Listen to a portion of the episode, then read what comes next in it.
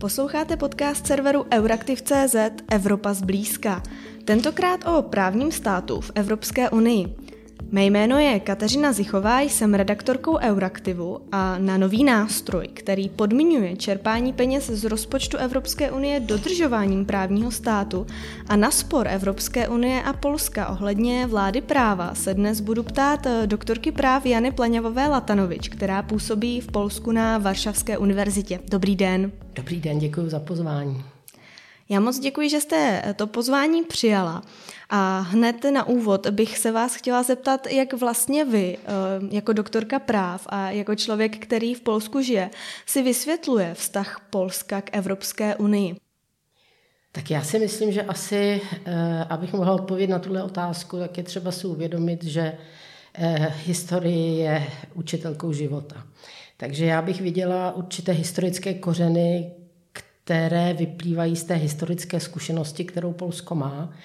A to se musíme přenést dávno, dávno do doby, kdy Čechy i, i e, Česká republika a Polsko ještě nebyly samostatné a Polsko na rozdíl od Česka bylo rozděleno mezi tři velmoci. A to bylo v podstatě 200 let.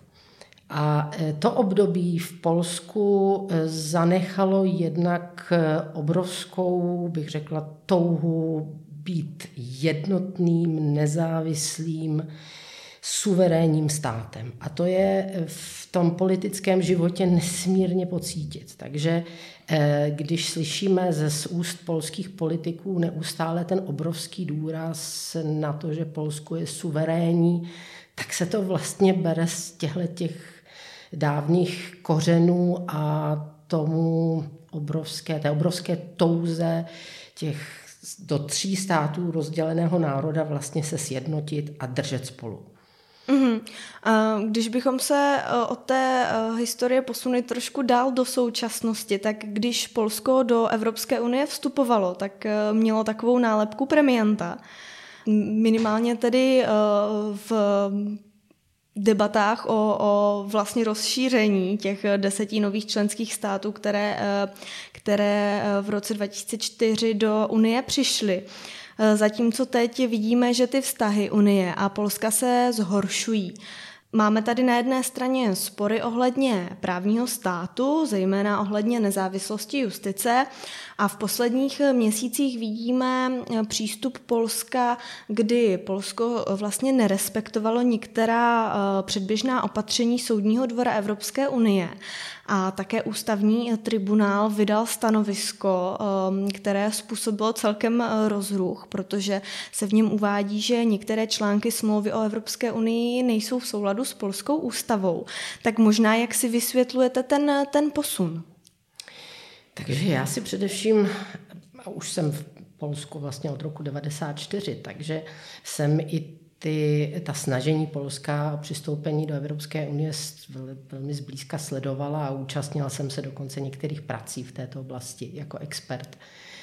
Ale nemyslím si, že by tehdy Polsko bylo považováno za premianta. Ono už tehdy trošičku bylo takovým enfant terrible, protože si pamatuju, že například, když jsme eh, před přistoupením Polska upozorňovali na to, že některé aspekty právní jsou v rozporu s evropskou eh, judikaturou nebo s evropskými předpisy jako takovými, tak eh, vlastně orgány polské na to ani nějak nereagovali, protože řekli, no, ale pro nás je to výhodné to mít mm. takto. Takže to pak po přistoupení například skončilo první prohranou věcí v polském prohranou věcí před soudním dvorem. Takže to si myslím, že asi nemáte úplně pravdu, že by to kdykoliv byl polský. Polsko bylo premiantem. Mm-hmm. Spíš si myslím, že tam velkou roli hraje to, že je to velký stát v porovnání k těm zbylým státům, eh, které přistupovaly v roce 2004, tak Polsko vlastně bylo tím největším trhem, tím klíčovým trhem a proto bych řekla, ta pozice Polska do dneška v Evropské unii a v unijních institucích je trochu jiná než, eh, než třeba Čech nebo Slovenska nebo, eh, nebo Maďarska.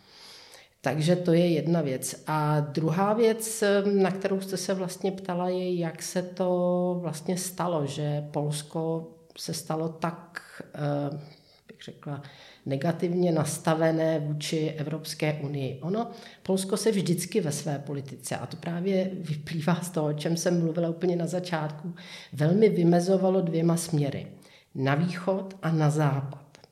Čili eh, Například ve vztahu Německu eh, vždycky ten, ten přístup Polska byl takový velice opatrný, ale dlouhou dobu, dokud vládli poněkud, bych řekla, liberální strana, nebo dokonce ještě předtím levice, vlastně, za které Polsko přistoupilo do Evropské unie, tak eh, to nebylo tak úplně patrné, protože ta politika nebyla v tomto ohledu tak výrazná. Ale ve chvíli, kdy eh, vládě se dostaly ty více konzervativní, eh, ale to takové konzervativní v tom polském smyslu, čili bych řekla eh, konzervativní ve smyslu smýšlení, nikoli pravicově nebo levicově orientované. Především eh, katolicky smýšlející strany, tak tam začala určitá taková jako tendence se vymezovat i vůči východu, i vůči západu. A e, z toho vlastně vznikla, vznikl takový ten bych řekla, pocit, který v polské politice je všude patrný, nebude nám cizák kázat. A to vlastně je někde ten podtext, politický podtext toho, co Polsko ukazuje vůči Evropské unii. Mhm, zmiňujete ten podtext o kázání. Ehm, když eh, to navážu na ty spory, které Polsko s Evropskou unii v současné době vede, týkající se právního státu, zejména tady té eh, nezávislosti justice, to znamená eh, procedury pro nesplnění povinnosti směrem k reformám justice v Polsku, tak ehm, myslíte si, že Polsko v těchto sporech od těch reform ustoupí, respektive, že je upraví tak, aby tam byl soulad s unijním právem, protože teď se diskutuje zákon, který eh, by ukončil činnost té disciplinární komise, eh, kvůli které je taky Polsko ve sporu s Unií. Eh, otázkou ale je, nebo v některých médiích se objevují diskuze, jestli to nebude jen tak na oko, a jestli se opravdu naplní to, co řekněme Evropská komise po Polsku chce, tak eh, máte pocit, že, že ty spory se můžou rozhřešit tím, že Polsko zkrátka přistoupí na to, eh, o co ho komise žádá? Já si myslím, že asi pokud bude u vlády současná koalice, tak asi Polsko vždycky bude nějakým způsobem lavírovat. Čili bude se snažit nějakým způsobem uspokojit eh, požadavky evropských institucí, ale zároveň si musíme uvědomit, že to, co současná koalice dělá, tak ve vztahu k voličům eh, na tom vlastně získává. A těch voličů je nemálo. A eh, Evropská unie si musí odpovědět na otázku, zda vlastně takovéto bezvýhradní ty bezvýhradní požadavky, tak jak je formulují, jo, jsou vůbec eh, nějakým způsobem eh, výhodné pro samotnou Evropskou unii. Takže eh, já se domnívám, že asi budou muset nalézt nějaký kompromis, který z jedné strany bude zachováním tváře současné koalice, protože si nedokážu představit takové, bude to trošičku jako ve věci Turova. Prostě Poláci musí si zachovat tvář. Není možné je dotlačit pod stěnu, protože v tu chvíli, kdy eh, polského politika dotlačíte pod stěnu, tak eh, se to stává, bych řekla, politicky nebezpečnou situací. Takže eh, myslím si, že tady dojde ke kompromisu a Evropská unie bude muset, nebo by měla nějakým způsobem si uvědomit, že otázka národní identity a suverenity je prostě něčím, eh, přes co v Polsku nejede vlak. Je ten polský případ, teď mám na mysli ten spor ohledně mm, reform justice, nezávislosti justice, vlastně tak ojedinělý a řekněme tak závažný, eh, nebo se možná tomu případu dostává jen více pozornosti, protože my víme, že Soudní dvůr judikoval ve vztahu k justici i v případě Portugalska, v případě Malty. Já si myslím, že v Polsku eh, se ten problém justice a vztahu k Evropské unii především, především vyhrotil jako eh, spor politický, spor mezi dvěma stranami eh, rozděleného Polska, protože podle výsledků zjišťování veřejného mínění tak Polsko je v podstatě rozděleno na dvě úplně nesměřitelné části. A ten vztah k Evropské unii se vlastně stal tím, tím základem sváru mezi těmito dvěma nesměřitelnými a zcela protikladnými politickými skupinami. Mm. Já jsem v úvodu zmiňovala nový nástroj, který eh, Evropská unie má, který má jednak eh, chránit rozpočet Evropské unie, vlastně finanční zájmy 27 a jednak má chránit i právní stát, protože vlastně podmiňuje čerpání financí z rozpočtu a právě tím, že státy Unie budou dodržovat v tom nástroji určité definované principy právního státu. Vidíme tam tedy, že Evropská unie se snaží jít přes finance, Eh, myslíte si, že právě finance jsou ve vztahu k Polsku páka, která eh, by mohla možná eh, vynutit některé změny, v, ať už co se týkají justice nebo i těch jiných problémů? Rozhodně. Na Polsko v těchto věcech se dá jít pouze přes finance, mm. protože v oblasti ideologické asi to není spor, kde by bylo možné jednu nebo druhou stranu přesvědčit. Eh, problém, který vidíme v tom, jestli ten nástroj, který eh, má nyní eh, Evropská unie k dispozici, eh, zda v té nejbližší době, čili řekněme do toho příštího roku, do voleb polských, eh, v roce 2023, zafunguje. To je jedna věc. A druhá věc, to je nástroj, který je lze použít pouze pro velmi specifickou oblast. Čili není to nějaký nástroj, který by byl prostředkem nebo který by umožňoval nápravu eh, všech strukturálních nedostatků v oblasti justice jako takových. Nebo by, že by to byl nástroj k prosazování zásad právního státu jako takového. Tam musí současně dojít k tomu, že ten, ty nedostatky budou mít, mít přímý a relevantní vliv na rozpočet Evropské unie. A to je ten kauzální nexus mezi tím porušením a tím vlivem na rozpočet Evropské unie. Je něco, co se komisi bude hrozně špatně dokazovat a bude to v podstatě ten nástroj, eh, bude moct komise používat jenom ve velmi úzkém množství eh, situací. Právě k, na, na tento nový nástroj, eh, na ten mechanismus podmíňování eh, podalo Polsko a Maďarsko stížnost nebo žalobu k soudnímu dvoru Evropské unie. A my spolu mluvíme vlastně ještě předtím, než vyjde rozsudek soudního dvora ke stížnosti Polska a Maďarska.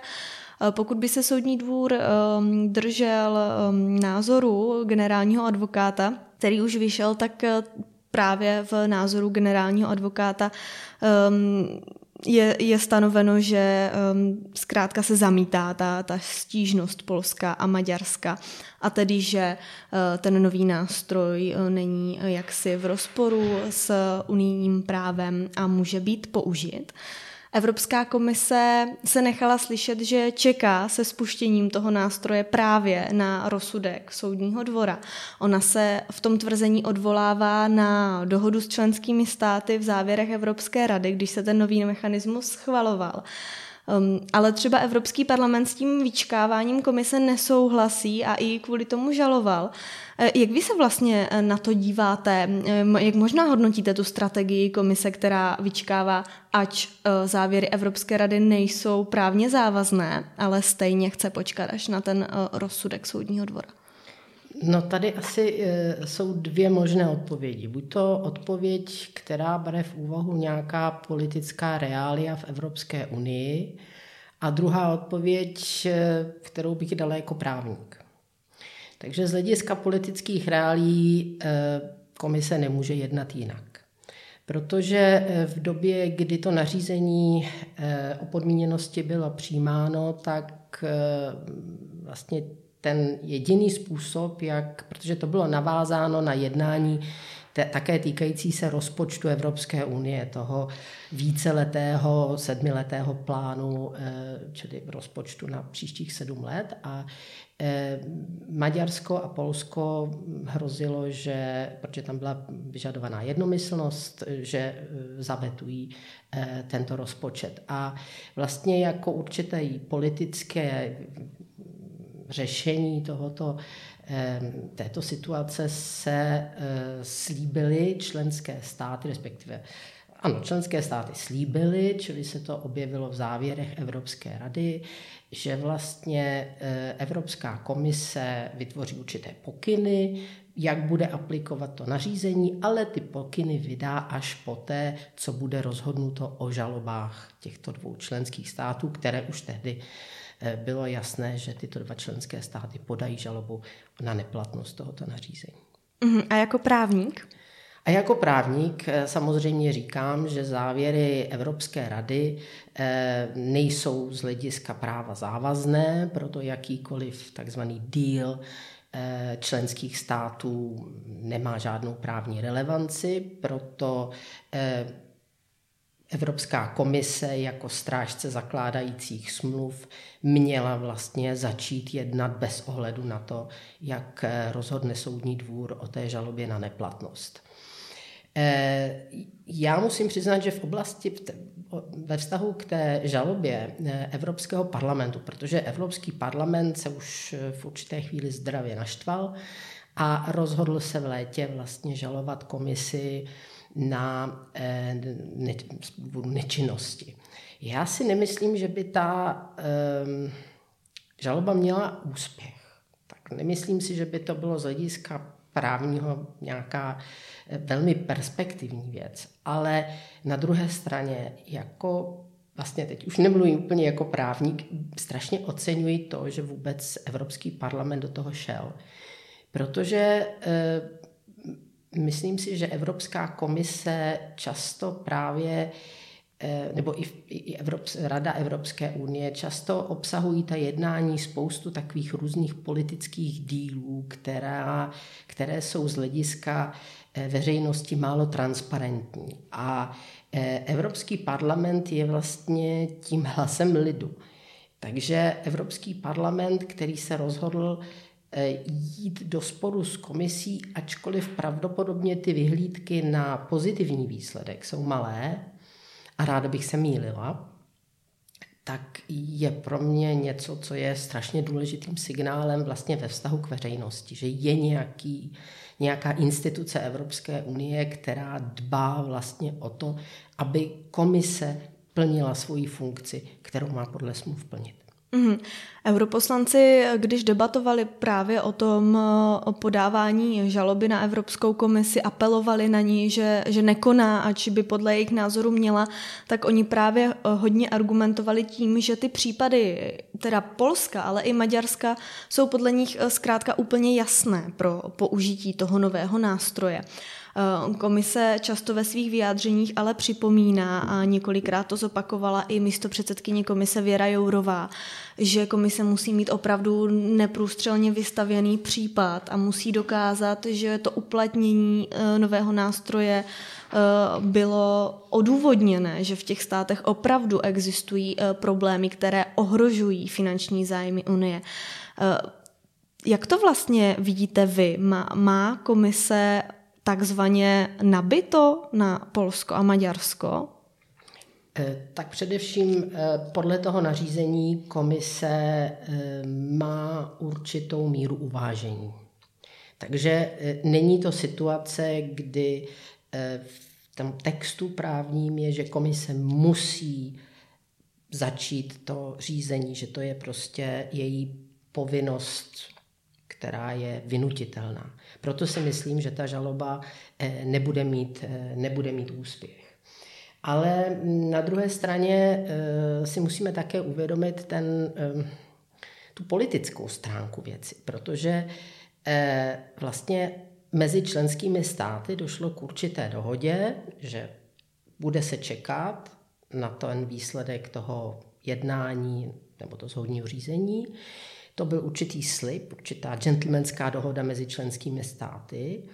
A kdyby se komise rozhodla tuto gentlemanskou eh, dohodu členských států porušit, tak by to asi mohlo s sebou nést dost eh, nepříjemné politické následky, protože v příštích toho druhu jednáních by členské státy už eh, váhaly jít do, nějakého, do nějaké dohody s jinými členskými státy, protože komise může tuto dohodu nějakým způsobem ignorovat a narušit.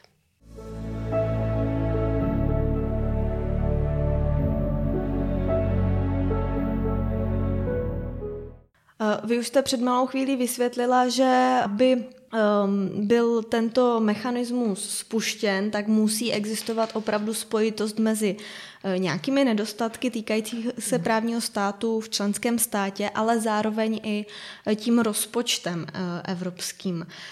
Um, Právní stát se dá ale v Evropské unii chránit i skrze jiné nástroje. Máme tady už několik let eh, řízení podle článku 7. Eh, komise tak často také podává eh, žaloby na nesplnění povinnosti. To jsou právě ty spory o reformě justice polské. Jak vám tedy připadá ten unijní toolbox, řekněme, nástrojů na ochranu právního státu? No tak samozřejmě mm, to řízení podle článku 7 smlouvy o Evropské unii, to je, to je politické řízení. To není soudní, eh, to je víceméně, bych řekla, ta sankce je politická. Vlastně to, že je možné pozastavit hlasovací práva členského státu, to je velmi velká, významná politická sankce. A proto také v tom vlastně té druhé etapě tohoto řízení je vyžadována jednomyslnost všech ostatních členských států. A to je právě ten problém s aplikací článku 7, že Maďarsko a Polsko se vlastně vzájemně dohodli, že budou, budou vetovat eh, toto řízení ve vztahu k druhé zemi. Takže eh, to, ta, to, tohleto řízení v té situaci, v jaké se nacházíme, eh, v podstatě nefunguje. Eh, co se týče eh, řízení proti členskému státu, tak to samozřejmě velice dobře funguje, ale z hlediska asi toho, bych řekla, těch právních následků je poněkud zdlouhavé. Takže komise se vlastně rozhodla si vytvořit nástroj, který by jí umožnil byť ve velmi úzkých oblastech, ale poměrně pružně reagovat na případná narušení. Eh, a když jste se zmínila o tom, co říkala paní komisařka Jourová, tak eh, vlastně aplikace toho nařízení vyžaduje, aby komise měla dostatečné důvody se domnívat, že právní stát, tak jak je definován v tom článku 4, byl porušen. Ty zásady právního státu byly porušeny. Takže je jasné, že když komise chce čekat s žalobou, tak eh, má k tomu plné právo. Čili je dost těžké ji nutit zase jinou žalobou na nečinnost k tomu, aby jednala. Mm. A vy jste sama říkala, že uh, moc nevidíte úspěch žaloby Evropského parlamentu právě na nečinnost komise a um, už se objevily i zprávy o tom, že by komise nemusela čekat jenom na ten rozsudek, ale také na volby v Maďarsku. Takže uvidíme, uh, zda a kdy se aplikace toho nového nástroje uh, dočkáme. Eh, pojďme se vrátit, prosím, ale zpátky k Polsku. Eh, vy jste zmiňovala, že právě ty žaloby na nesplnění povinnosti jsou ehm, co do těch důsledků eh, zdlouhavé. A my teď v případě Polska vidíme i takový jako negativní přístup k právě k rozhodnutím soudního dvora. Um, Polsko například um, neplatilo pokuty za to, že pokračovalo uh, v těžbě na hnědouhelném dole Turův. Uh, k tomuto zmiňované stanovisko ústavního tribunálu. Tady tyto události zbudily v mediálním prostoru velké vášně. A já bych se vás proto ráda zeptala, jestli opravdu jsme svědky nějaké, řekněme, eroze právního řádu Unie. A nebo jestli, když se na to podíváte s nadhledem, tak to není tak horké. E, tak rozhodně je to výzva. Pro právní řád Evropské unie je to výzva a myslím si, že když se na to podívám z té pozitivní stránky, tak vlastně ty události od roku 2015, vztah Polska k Evropské unii, přispěl k rozvoji evropského práva do takové míry, že jednou možná na to budeme vzpomínat vlastně jako na eh, období, které se zasloužilo o to, že, že, že evropské právo se někam dále posunulo. Takže eh, v tom si musíme být vědomi toho, že v Evropské unii často z když se na to podíváme historicky, z velkých krizí a hádek a sporů eh, často potom vznikne něco, co v podstatě je velkým přínosem pro Evropskou unii. Takovým případem je například eh, eh, Charta základních práv a svobod. To je něco, co vzniklo vlastně ze sporů mezi především ústavními soudy členských států ohledně základních práv a po mnoha desetiletích jsme měli tento příspěvek důležitý evropskému právu. On se eh, s těmi eh, polskými kroky, které jsem eh, zmiňovala, a to zejména v souvislosti s tím stanoviskem ústavního tribunálu o neslučitelnosti některých článků smlouvy o Evropské unii s polskou ústavou, tak se mezi některými akademiky vžil takový termín právní polexit že Polsko v oblasti práva couvá z Evropské unie. Eh, jak vy to vidíte? Je to, je to příhodný termín podle vás? Já si myslím, že to je absolutně nepříhodný termín, protože si vzpomínám, eh, je to trošku mi to připomíná situaci, eh, která tady byla před rokem 89. Se vždycky říkalo, že z komunistické strany není možné odejít, ale je možné člověka pouze vyhodit. Tak tady je to naopak. Z Evropské unie je možné pouze odejít z vůle členského státu, což učinila Velká Británie, ale nemožné, není možné členský stát jak si vyhodit bez jeho eh, souhlasu. Takže eh, myslím si, že především v Polsku, a to je třeba říct jasně, je obrovská podpora Evropské unii. Protože myslím si, že Poláci jsou si vědomi toho, že eh, členství v Evropské unii je v podstatě jediným civilizačním východiskem, které mají, protože eh, jakákoliv eh, bych řekl, opuštění Evropské unie by znamenalo, že Polsko by se ocitlo eh, někde mezi východem a západem a nikde není ta jistota, že by vlastně ty, ty vlivy východní eh, opět nepřevážely. Takže myslím si, že to je jedna otázka politická. A potom je tady věc ekonomická. Kdo byl za posledních 10-15 let v Polsku, dokáže eh, si uvědomit a vidí, jak obrovský vliv to mělo například v oblasti infrastrukturálního rozvoje. To je něco, co bych řekla tady v Česku možná není až tak patrné jako v tom Polsku. Já když jsem třeba do Polska přijela v roce 94, já jsem tam viděla opravdu zemědělce orat koněm, koňma. Takže a dneska, když se podíváte, ty, ty farmy opravdu vypadají jinak. A koně tam jsou jenom pro turisty. Mm-hmm. A nebo ze zájmu, ale už, už prostě to rozhodně není eh, prostředek, bych řekla, který se používá v zemědělství. Mm-hmm. Na druhou stranu, čeho jsme ale svědkem, eh, když se podíváme na to jednání Polska, protože na tamní ústavní tribunál se obrátil i ministr spravedlnosti Žobro eh, právě eh, s posouzením, zda má ten nový nástroj, který podmiňuje dodržování právního státu s čerpáním peněz evropského rozpočtu, zda má jako základ vlastně v, ve smlouvách Evropské unie. No, eh, tady bych řekla, že si trochu Poláci naběhli. Hmm. Protože eh, ještě předtím, než eh, právo a spravedlnost vlastně mm, došlo, nebo bylo zbo, právo a spravedlnost se stalo vládnoucí stranou, tak Ústavní soud, myslím, že to bylo v roce 2011, eh, vydal rozsudek, eh, ve kterém uznal, že je možné podat, vlastně, že ústavní soud může oceňovat také otázku souladu eh, nařízení s polskou ústavou. A tenkrát to se týkalo takzvaného bruselského nařízení, eh, došel k názoru, že je toto nařízení, ten, předpis v tom nařízení je v souladu s ústavou. Ale já jsem si vždycky kladla otázku, když o tom mluvíme se studenty, co by se dělo v případě, kdyby uznal neústavnost nařízení. A najednou to máme.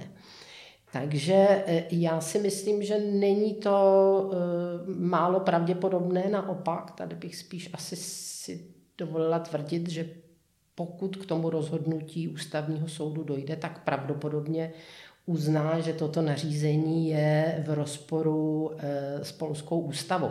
Což třeba pro nás v Čechách je absolutně nemyslitelné, ale eh, musíme si být vědomi toho, že opravdu eh, ta polská politika je založena na trošičku jiných zásadách. A to, je, to jsou zásady bez ohledu na to, kdo v Polsku je aktuálně vládnoucí stranou. Polsko je nesmírně eh, sebevědomou zemí, která vlastně ví, že její vliv na eh, evropské dění je nezanedbatelný, že má významnou vlastně funkci ve vztahu takového určitého nárazníku mezi východem a západem. A což se například ukázalo v nedávné, eh, v nedávné krizi na bělorusko-polské hranici. A eh, proto ta polská eh, politika je víc sebevědomá a já si dokonce dovolím říct, že ona je v určité míře víc cynická, protože z jedné strany Poláci říkají ano, chceme užívat fondy evropské, chceme kolik, tolik a tolik peněz jsme dostali z Evropské unie a ještě více dostaneme. Ale to neznamená, že nám cizák může kázat. Pokud by tady k tomu došlo, eh, že bychom tady měli na stole stanovisko o tom, že nařízení je neslučitelné, tak eh, co by to znamenalo pro fungování toho evropského právního řádu? Pro fungování evropského právního řádu nic. Musíme si uvědomit, eh, že to jsou jak kdyby dva různé aspekty. Čili jsou to, bych řekla, dva různé pohledy. Jeden je pohled Evropského soudního dvora, který v současné době posuzuje to, zda nařízení je v souladu s zakládajícími smlouvami. A druhý je pohled e, Polského ústavního soudu, který se dívá na soulad nařízení unijního s polskou ústavou. Takže eh, to, že řekněme, nebude daná, dané nařízení považováno za ústavní, to ještě nemá žádný vliv na to, jak bude on oceňováno ve vztahu k Evropské, v Evropské unii. A pak už je jenom otázkou toho, jak vlastně Evropská unie bude schopná prosadit přednost evropského práva. Jestli k tomu bude mít ty příslušné nástroje. A k tomu právě má být nástrojem právě jedním z nich toto nařízení. Mm-hmm. A jak já už jsem zmiňovala, tak my se bavíme předtím, než eh, soudní dvůr vydá své stanovisko k tomu, eh, jaký základ má nebo nemá nové nařízení a jakou oporu má nebo nemá nové nařízení eh, ve smlouvách Evropské unie. Nicméně my se s paní doktorkou Plaňovou Latanovíc spojíme i po rozsudku,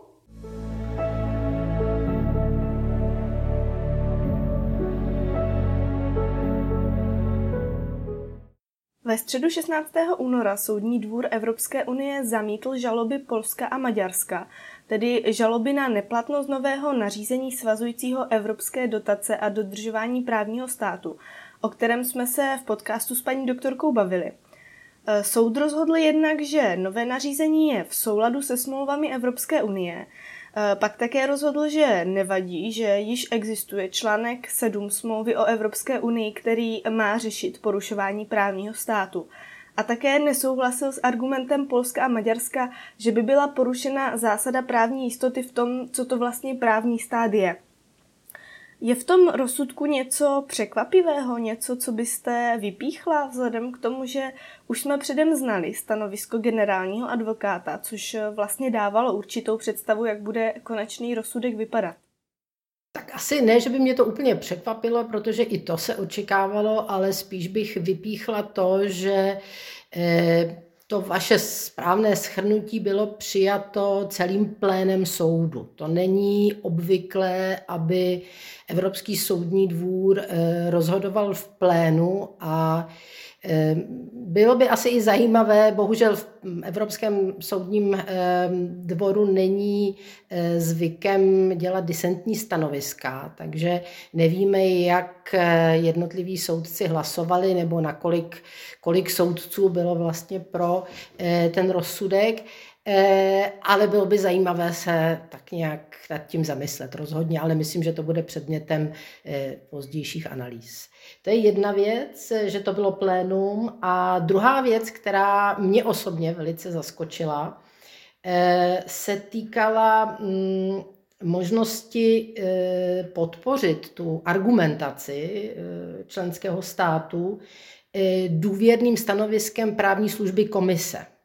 Já musím přiznat, že jsem neočekávala, že tribunál, soudní dvůr bude, eh, bych řekla, eh, že rozhodne, že, že je možné, že členský stát může toto důvěrné stanovisko použít. Takže v podstatě to znamená, že v soudním řízení platí, před soudním dvorem platí zásada, že eh, vše, co právní služba napíše v jednání před přijetím právního aktu může být potom v soudním řízení eh, členským státem ze žaloby členského státu použito proti, eh, proti radě. Takže to je, to je zajímavá věc a tady jsem vůbec tento přístup nečekala, takže je vidět, že eh, ten veřejný zájem a transparentnost celé legislativy vlastně převážily nad nějakými takovými snahou, řekněme, tajit přístup těch eh, právních, právní služby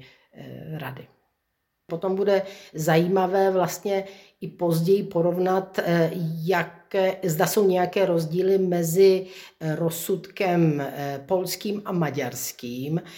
Zda ty rozdíly vychází pouze z určité, z určité rozdílnosti v argumentaci, nebo zda v některém z těch rozsudků soudní dvůr vlastně řekl, řekl o trochu víc. Takže to bude potom zajímavé porovnat, ale bohužel je to teprve pár dnů, co e, byl vydán rozsudek, takže e, zatím máme mm, maďarský rozsudek pouze, oba vlastně rozsudky vždycky v tom národním jazyce plus francouzštině plus angličtině, takže e, ještě není, bych řekla, ten čas to přímo, přímo porovnávat. Takže to je zajímavé a potom bude zajímavé, ale to spíš asi pro politology než pro právníky, podívat se na, eh, nebo zamyslet se nad tím, proč akorát těch deset členských států eh, přistoupilo jako vedlejší účastníci na straně Rady a Evropského parlamentu, eh, proč například ne jiné členské státy. Ano? Že vlastně těch deset členských států to jsou všechno takzvaní staří členové Evropské unie eh, z nových členských států, z těch členských států, které přistoupily po roce 2004, eh, nepřistoup, vlastně nepřistoupili jako vedlejší účastník žádný stát. Kromě toho, že ráno 16. února Soudní dvůr vydal rozsudek, tak se ten samý den ráno také sešel Polský ústavní soud nad žalobou na nové nařízení od ministra spravedlnosti Žobra. Ústavní soud se sice sešel, ale nedospěl rozsudku a nějakou dobu po vydání rozsudku soudního dvora to své jednání odložil. Odklady jsme viděli už i rozsudku ústavního soudu ve věci nadřazenosti unijního práva. Vidíte zatím možná nějakou strategii Polska? E, tak především já bych vás možná opravila, je to taková drobnost, ale e, ano, e, s, tím, s tou žalobou se obrátil Eh, nejvyšší státní žalobce, čili generál, generální prokurátor, který je současně i ministrem spravedlnosti. Ano. Takže, ale on se obrátil vlastně na soudní, eh, na, na ústavní soud jako ze své funkce eh, nejvyššího státního žalobce. No a žádal, aby, ten, aby ústavní soud vlastně vyslovil, že mm, článek 322 odstavec 1 písmeno A, který je tím právním základem pro to nařízení o podmíněnosti, že je v rozporu s polskou ústavou. Čili to bylo vlastně plánované na toho 16. čili na stejný den, kdy byl plánovaný i rozsudek soudního dvora, takže to tady mělo možná mít i nějakou, jako nějaký politický význam. Ale nakonec eh, došlo k posunutí eh, toho jednání a eh, tady samozřejmě ty důvody mohou být různé. Především jedním z takových, tím, tím prvním tím prvním důvodem může být to, že prostě v takovém rychlé, po rychlém prohlédnutí toho rozsudku soudního dvora eh, bylo nalezeno něco, eh, co by bylo dobré eh, nějakým způsobem inkorporovat do toho, do toho rozsudku ústavního soudu. Ale spíš si myslím, že tady byl důvod spíš nějakým způsobem se snažit přesvědčit generálního prokurátora, který je současně eh, předsedou druhé největší koaliční strany, eh, která je součástí současné vládní koalice, aby, eh, řekněme, tuto žalobu stáhl. Ale já si myslím, že tím, tím hlavním důvodem je to, že v podstatě došlo k takové hlubší analýze Eh, těch důsledků, jaké by to rozhodnutí, ten rozsudek, eh, potenciální rozsudek ústavního soudu mohl mít eh, v polském měřítku. Protože když si vezmeme, co to vlastně znamená, znamenalo by to, že právní základ pro celé nařízení se stává, je, je špatně, čili je v rozporu s polskou ústavou a e, tím i to nařízení jako takové je v rozporu, je neústavní. To samozřejmě by způsobilo, že vlastně to nařízení dává i určitá práva členským státům, které, proti kterým by eventuálně ta rozhodnutí, prováděcí rozhodnutí směřovala. Tam je například možnost se vyjádřit. Ano. Těžko říct, jak by se mohl vyjadřovat členský stát v eventuálním řízení komise, kdyby to nařízení jako takové bylo považované v Polsku za neústavní. Čili to je například taková jako eh, situace, která by byla asi velmi obtížně i politicky, i právně zdůvodnitelná. A konec konců, nakonec je to v článku 7 na samém konci mm, třetí odstavec dává například členskému státu, který přijal nápravná opatření, eh, požádat o získání zpět těch prostředků. Takže v případě, že by celé nařízení vlastně v Polsku bylo považováno za neústavní, pak by se polský stát zbavil možnosti žádat eh, zpět ty prostředky a těžko je možné odvolat rozsudek ústavního soudu. Proto si myslím, že ten důvod, proč se to jednání posunulo, eh, je lépe si eh, tu celou strategii, strategii rozmyslet. Děkuji, že jste přijala pozvání do podcastu Evropa zblízka. Rádo se stalo. Z redakce Euraktiv se s vámi loučí Kateřina Zichová. Děkujeme, že nás posloucháte. Budeme rádi, když Evropu zblízka doporučíte svým kolegům a známým.